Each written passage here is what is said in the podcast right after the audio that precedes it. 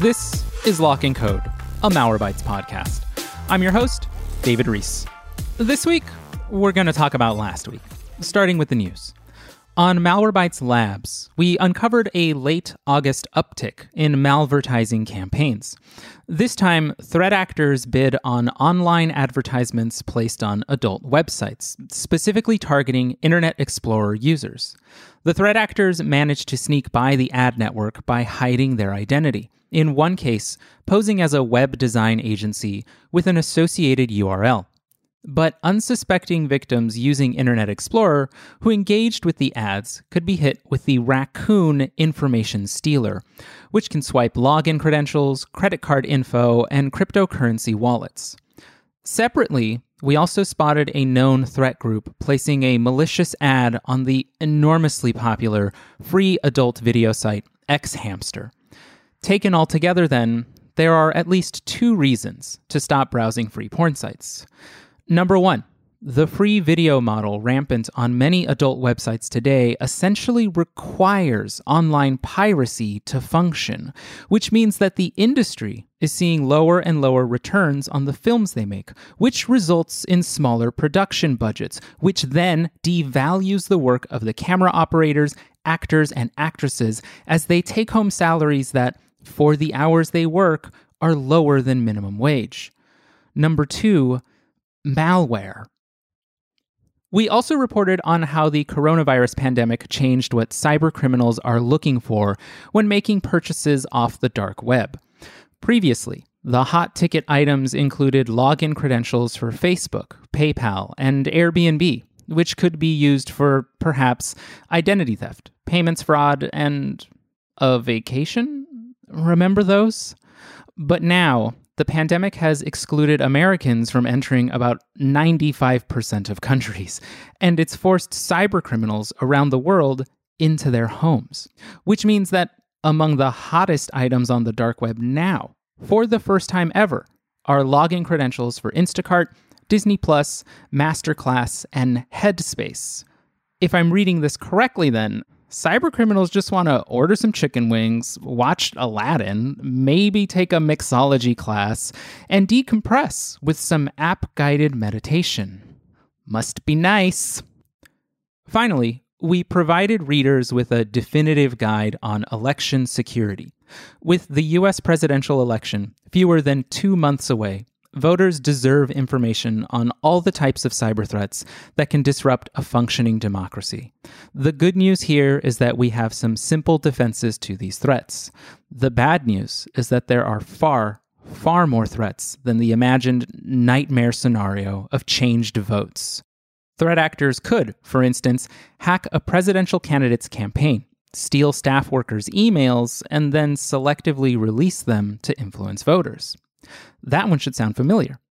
Threat actors could also pull off a SIM swapping attack, taking control of a campaign's official Twitter or Instagram or Facebook account, and either using that account to broadcast disinformation or to delete a campaign's online contacts, making it harder to reach volunteers, advocates, and donors. And of course, threat actors could pull off a classic DDoS attack and attempt to interfere with the voting procedures on election day, as one group did in a South Korean mayoral election in 2011. These are worrying threats, and we cannot and should not downplay them. We can, however, focus on our defenses. First, stay informed. Get your news from trusted sources double check any suspicious news posted by friends on social media. And please be aware of the active disinformation campaigns happening in the US. Second, vote. Election fraud is a numbers game, so it's up to us to outweigh any potential disruption. what a week for Malwarebytes Labs. Beneath California's iron foundry colored sky, we say, don't visit free porn sites, and vote. In cybersecurity news across the world, Agenda reported that the Lugar Center for Public Health Research, a laboratory based in the country of Georgia, suffered a cyber attack in which threat actors stole information on the country's response to the coronavirus pandemic. And they further uploaded falsified documents to reportedly intimidate and confuse the public. Well, tell the hackers it worked, because I'm confused as to why they would try to disrupt one country's response to a global pandemic. Losers. Israel Defense wrote that a group of Iranian hackers targeted several Greek naval officers by infiltrating their email and social media accounts. IBM researchers discovered the attack after they, quote, exposed videos in which the Iranian hackers are shown carrying out the attack. And here I thought hackers were camera shy. Boston 25 News told readers about the resurgence of an old email phishing scam, in which cyber thieves try to swipe Netflix login credentials by posing as the streaming giant's support department. Why is it always Netflix with these thieves? Does Hulu not have desirable movies and shows? Too good for the handmaid's tale, are we? Fine, watch all of Tiger King again. Like those are eight hours well spent. Multiple outlets reported that data breaches occurred at the University of Missouri, the North Carolina Health System, the New South Wales Government Agency Service NSW, and online exam proctoring company ProctorU.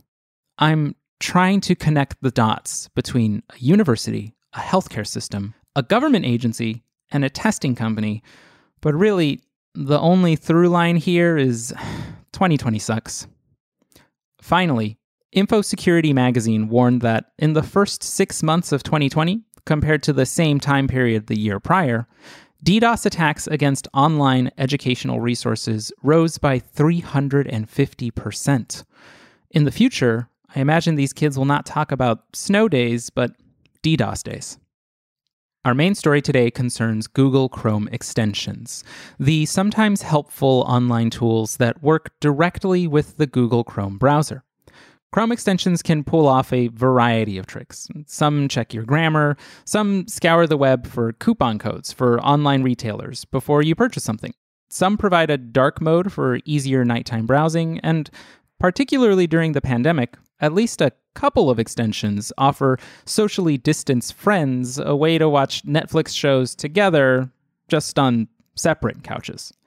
But the Google Chrome extension landscape is enormous, and the countless users trying to navigate that space can run into trouble. Repeatedly, Malwarebytes has discovered and protected against Google Chrome extensions that are not what they seem. They may lie about required permissions. They may hijack web searches. And some just serve as a scam to make the developers some extra money to help us better understand the history of web browser extensions and the specifics of Google Chrome extensions, including how to spot and protect against malicious examples, we're talking today with Peter Arntz, malware intelligence researcher for Malwarebytes. Peter, welcome back to the show. Thanks for having me, David. Always a pleasure. Let's get right into it here, right? Before we discuss Google Chrome extensions specifically, let's back up a bit and just talk about the broader world of web browser extensions. When did web browsers first start allowing extensions, and what were some of the basic functionalities even back then? The first ones I know of were for Internet Explorer. I think they started allowing them with version 5. That must have been around the turn of the century. and back then, there were more like plugins than actual extensions like we know them today. These plugins, they are basically standalone programs that could be started by the browser and the extensions we have today are really run inside the browser. So there's a but that's that's where they came from historically speaking. Were they popular? Well no not at first but it mm-hmm. didn't take advertisers long to pick up on a new method to deliver pop-ups and insert advertisements into websites that wouldn't have any so soon the number of valid use cases was largely outnumbered by adware extensions and the, their counterparts, extensions created by protection software that blocked advertisements. So could also anyone just make a browser extension? Could they just, like you said, you know, these adware companies, could they just conjure one up and then say, here it is?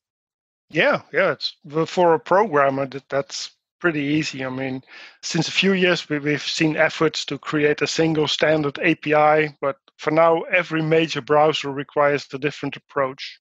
Only Edge and Opera can are compatible with most Chrome extensions, but for Firefox and for Safari and for Chrome, you all have different types of extensions and they all programmed slightly different. But it doesn't require very ingenious programming skills to make a stable browser extensions. So that's good to know about just a brief history of browser extensions. And now moving to Google Chrome extensions, can we get an idea of just how large this landscape is? And so that's something like is there a rough estimate of the number of available Google Chrome extensions today? I looked that up for you. There is about 200,000 extensions available for the Chrome Web Store alone. And there are other sources for Chrome extensions, of course, but most people stay away from those and they are right to do so. But only 10% of those 200,000 extensions mm-hmm. have more than a thousand installs. So it's like uh, it's like the world of Amazon. There are countless products. Some yeah. of them are popular. yeah. are all of these extensions? Do we know if they're actively supported, or is it someone makes something, they throw it up on the Google Chrome extension store, and then it just collects dust, and you know it's just one developer, and then maybe it's forgotten years later. Mm. Yeah, that's the the destination for most of them. Like you said, most of them are dropped in there and and forgotten about. And I mean, these extensions are almost always free, so they don't generate any funds that that would pay someone to keep them supported or or update them regularly. Just the extensions from companies that that publish them as an added bonus to other software or extensions where the user is the main part of the business model. Those have active support for the advertisers, it's more profitable to publish a new version under another name than to provide regular updates for their product.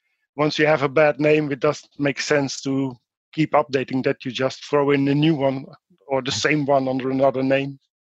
Compared with earlier browser extensions, some of the things we were talking about here, where there were pop up blockers and there were advertising tools, it seems. What are some of the more popular functions for Google Chrome extensions today? You know, have we advanced? Have they gotten more sophisticated or is it still much of the same? It's mostly much of the same. There are ad blockers, privacy protectors, skins to make them dark or whatever, oh, yeah. or file converters. Why you wouldn't want to do that in a browser beats me, but that's a very popular subject for for extensions. And there's dedicated search providers like things that make you easier to look for sports or for movies or for music or what have you. And we all will see that the unwanted extensions will pretend to be one of those popular ones. You've spoken a couple of times here about extensions and much earlier plugins that help serve ads. Can you explain how that works? Yeah, these extensions they ask for permission for some kind of control over your browser. And one of those permissions could be to alter the content, and that makes sense for a spell checker. But it can mm-hmm. also turn out that it puts an advertisement in a site that normally wouldn't have one, or changes the kind of advertising that you see. They can generate pop ups or pop unders or I mean, they run inside the browser, so they can do a lot of functions if you let them. So, from that alone, right, and from also the near like universal availability of these extensions, you know, there are tons out there. There are tons of folks working on them and just putting up up at the store.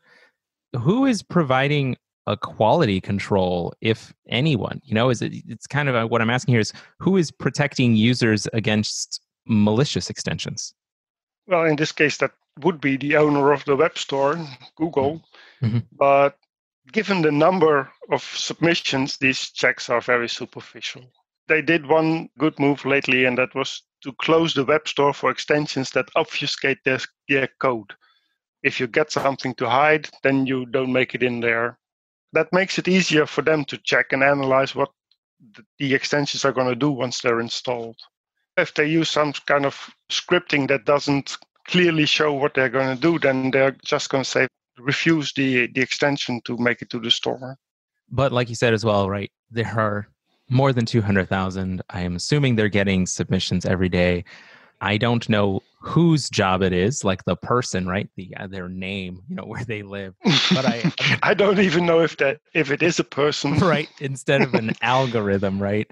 But I can only assume that whether that is a job, you know, quote unquote, fulfilled by a person or more likely like an algorithm, a machine learning system, I imagine it's very thankless and it's probably very difficult to catch everything, right? And yeah, that's a that's a good segue into what we're talking about here, which is you've reported quite a bit on several Google Chrome extensions in the past, uh, including a bunch that don't necessarily say what they claim to do. They don't do what what they say. And some are installed sort of also just by brute force. You know, you visit a website and it it kind of just cajoles you into into downloading this extension.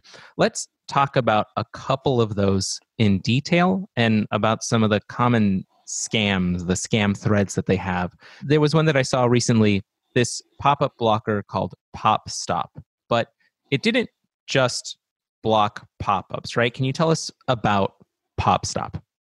Yeah, Pop Stop didn't block anything at all. It was it was an interesting case though, because it, it claimed to be a pop-up blocker, but it didn't ask for the permissions that a pop-up blocker would need.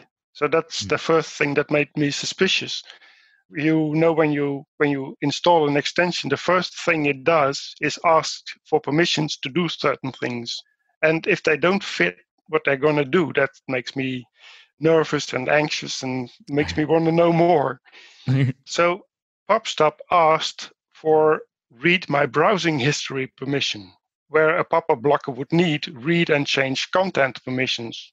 That didn't make sense. And all these permissions, they are defined and, and laid down in the API for Chrome extensions, but sometimes an extension will ask for additional permissions later. So the user doesn't get overwhelmed like a, an app on your phone that may at some point tell you it wants access to your location if you wanted to do certain functions. So they can ask for additional permissions later. So I decided to look further and discovered that PopStop was actually a search hijack. But it used a very special way to do the hijacking. Any normal hijacker will just redirect your search to their own site or display the results from a search engine along with some sponsored results or extra advertisements. But PopStop closed the tab that the user was doing his search in and then mm-hmm. it used its permission to look at your browsing history, to look what you searched for, then uh-huh. opened a new tab and ran that search on their own engine.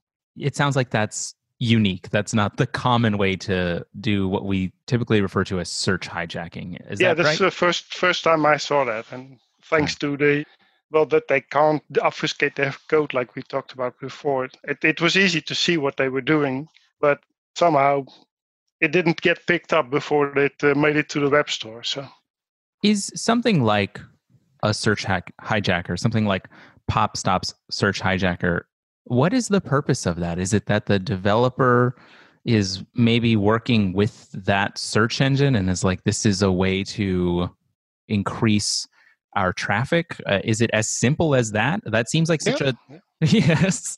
Yeah, they, they get a they get a percentage of, of the revenue that people uh, make for for clicking on ads. They get a, a, certain percentage for that, and don't underestimate the money going around in, in search engine land because that's a huge sum, and even a small percentage is a good income. That makes a lot of sense. Like that's super clear, of course. I wanted to move to another example. I've seen you report a couple of times on certain websites that when users visit them, those websites are sort of trying to force the the visitors to download certain extensions. Can you explain what's happening there and again why? Why does someone want me to download an extension? Um, the extensions you speak of, they, they prey on the less savvy users and they hmm. they send them into a seemingly endless loop and the user thinks the only way to break this loop is is to install the extension a more experienced user will mm-hmm. end past the browser and, and will make sure it doesn't restore the open tabs when it restarts and problem solved. But a less savvy mm-hmm. user, they see no end to this loop and they just install the extension. And again, the experienced user would if they install the extension, would just go back and, and remove it and be done with it. But the less savvy users will use it for a couple of days, and every day they use it, mm-hmm. it brings in money. So we've heard a couple here that are very clearly they make your web browsing experience not what you want it to be. They can be to you know put it lightly. Uh, they can direct you to different places. They can annoy you. They can be an inconvenience. What is the worst threat you've seen in an extension? I've seen one that I had the very unfortunate luck of using it, trying it out. It opened pop ups that were invisible to the user of the computers. They gave him coordinates that were well outside of the range of any normal screen. So you didn't see anything, but it kept opening a window every, I think it was half second. So at some point, your computer is just so slow you can't do anything anymore. And the people that made this thing, they were both victimizing the computer user as well as their customers who paid them for showing advertisements because they were invisible. Nobody ever saw them, but they did get paid for showing them. I can't believe that. I think that was the first case of ad fraud that I ever saw. right. And if it's opening an invisible window with that regularity as well, like you said, right? Your browsing experience is going to be shut down in minutes, you know? like, yeah, yeah. That's it. Yeah, if you, I mean, my wife does have a hundred new tabs open on a regular basis, but I, I try to limit it to five or so, and these things opened a hundred a minute and more, so right. that was really awful. Oh man! So we've heard of some of the things that can go wrong, and also some of the things that are visible. Right? If your search is being rerouted to a different engine we figure most people will be able to recognize that you know be able to like wait a minute what what's going on here? And then sometimes you know opening new windows but something like you just said right right here right where you're having to deal with invisible windows being open that you can't see. Those are harder to spot. So what are some of the signs that you may have installed a malicious or questionable google chrome extension well, slowing down your browser is one thing that could be a, a, Bitcoin miner, although we don't see those a lot anymore. But invisible windows, a lot of them will slow it down as well.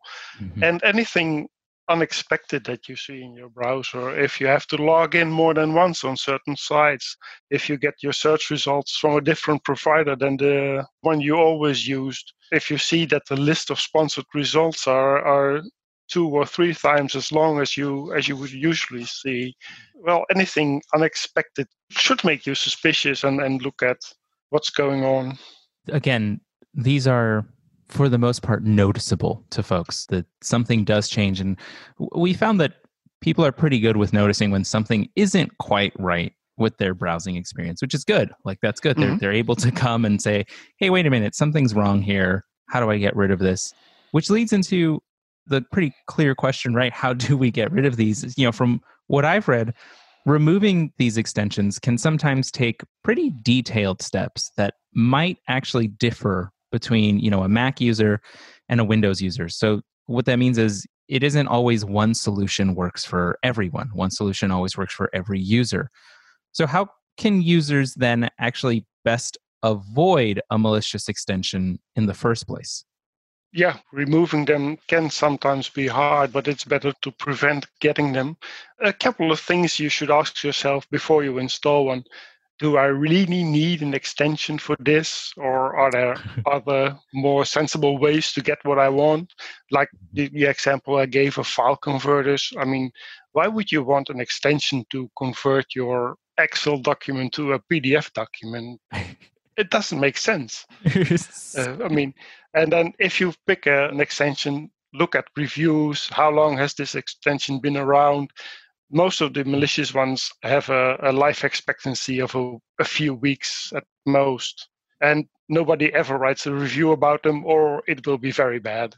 One thing you shouldn't trust are user numbers because they oh. just they put them up at wish. I mean, sometimes I see search hijackers that aren't even a day old, but they have more than 30,000 users. So that's something that you shouldn't be looking at. Yeah. I think, like you said, it's important, right, that folks they read the reviews, they make sure there's a good number. They don't rely 100% on user numbers, like you said, because those can pretty clearly either be flubbed or be wrongfully amassed, you know, mm-hmm. overnight. Mm-hmm. But I, for the folks who are out there who have them, I know they want to get rid of it. And so in that situation, right, I, I would recommend looking up our blog. We've written about these things time and again. For folks who look that up, uh, you know, are there other things that they can do to say, okay, I, I know I have this extension. Is it as simple as looking up on Google, how do I get rid of it? What are the steps to take? Oh, first step I I take is just look at your list of extensions because removing one usually isn't very hard. It just takes some work to find out which one do I want to remove because mm-hmm. some people have a lot of them and they they don't know which one they installed last. So mm-hmm. usually when strange things start happening, it's the last one you install that's the, the cause for it. But there are extensions that make it hard to remove because they try to be not listed in your list of extensions oh. or they hide in other ways or they take names of uh, very trustworthy extensions or they mm. kick out one and assume their name or the, and their place so it can be hard and in, in those cases i would just say run malwarebytes or any other mm-hmm. anti-malware you can trust and it will pick up on them because those are the really bad ones and they they all are considered malware and every decent anti-malware solution should remove them. If you have trouble finding out which one it is and you you want to look them up look at the permissions that they have because you can see that in in your list which permissions did they ask for and which ones did i give them. Does it make sense for what they want to do where did I find this extension? Because the mm-hmm. unwanted ones, they use pushy advertising or other ways to get on your machine. And look at their privacy policy and their EULAs, because mm-hmm. for most of them, they they don't even uh, create a new privacy policy. You will find sites that say by installing the software and not the name of the extension or anything. They just copy and paste it into the next domain and, and extension they're going to put out. Wow. Yeah. That's a pretty good, like, really easy thing to spot that I think most folks, including myself, right? I wouldn't have spotted unless I knew what to look for. That something as simple as by agreeing to the terms of this software, it's like anyone who is concerned with the actual viability and legitimacy of their software would take the time to write the name of their software? You know it's yeah. it's a small it's like writing your name at the top of your paper in grade school right? This is basic stuff. Yeah. to notice that that isn't there is a pretty clear obvious and interesting way to to find something might be amiss here. Peter i just wanted to thank you again for coming on today's show. You're very welcome to our listeners at home, we'll talk to you again in two weeks when we speak with Chief Security Officer and co founder of OpenPath, Samy Kamkar, about the digital vulnerabilities in our physical world.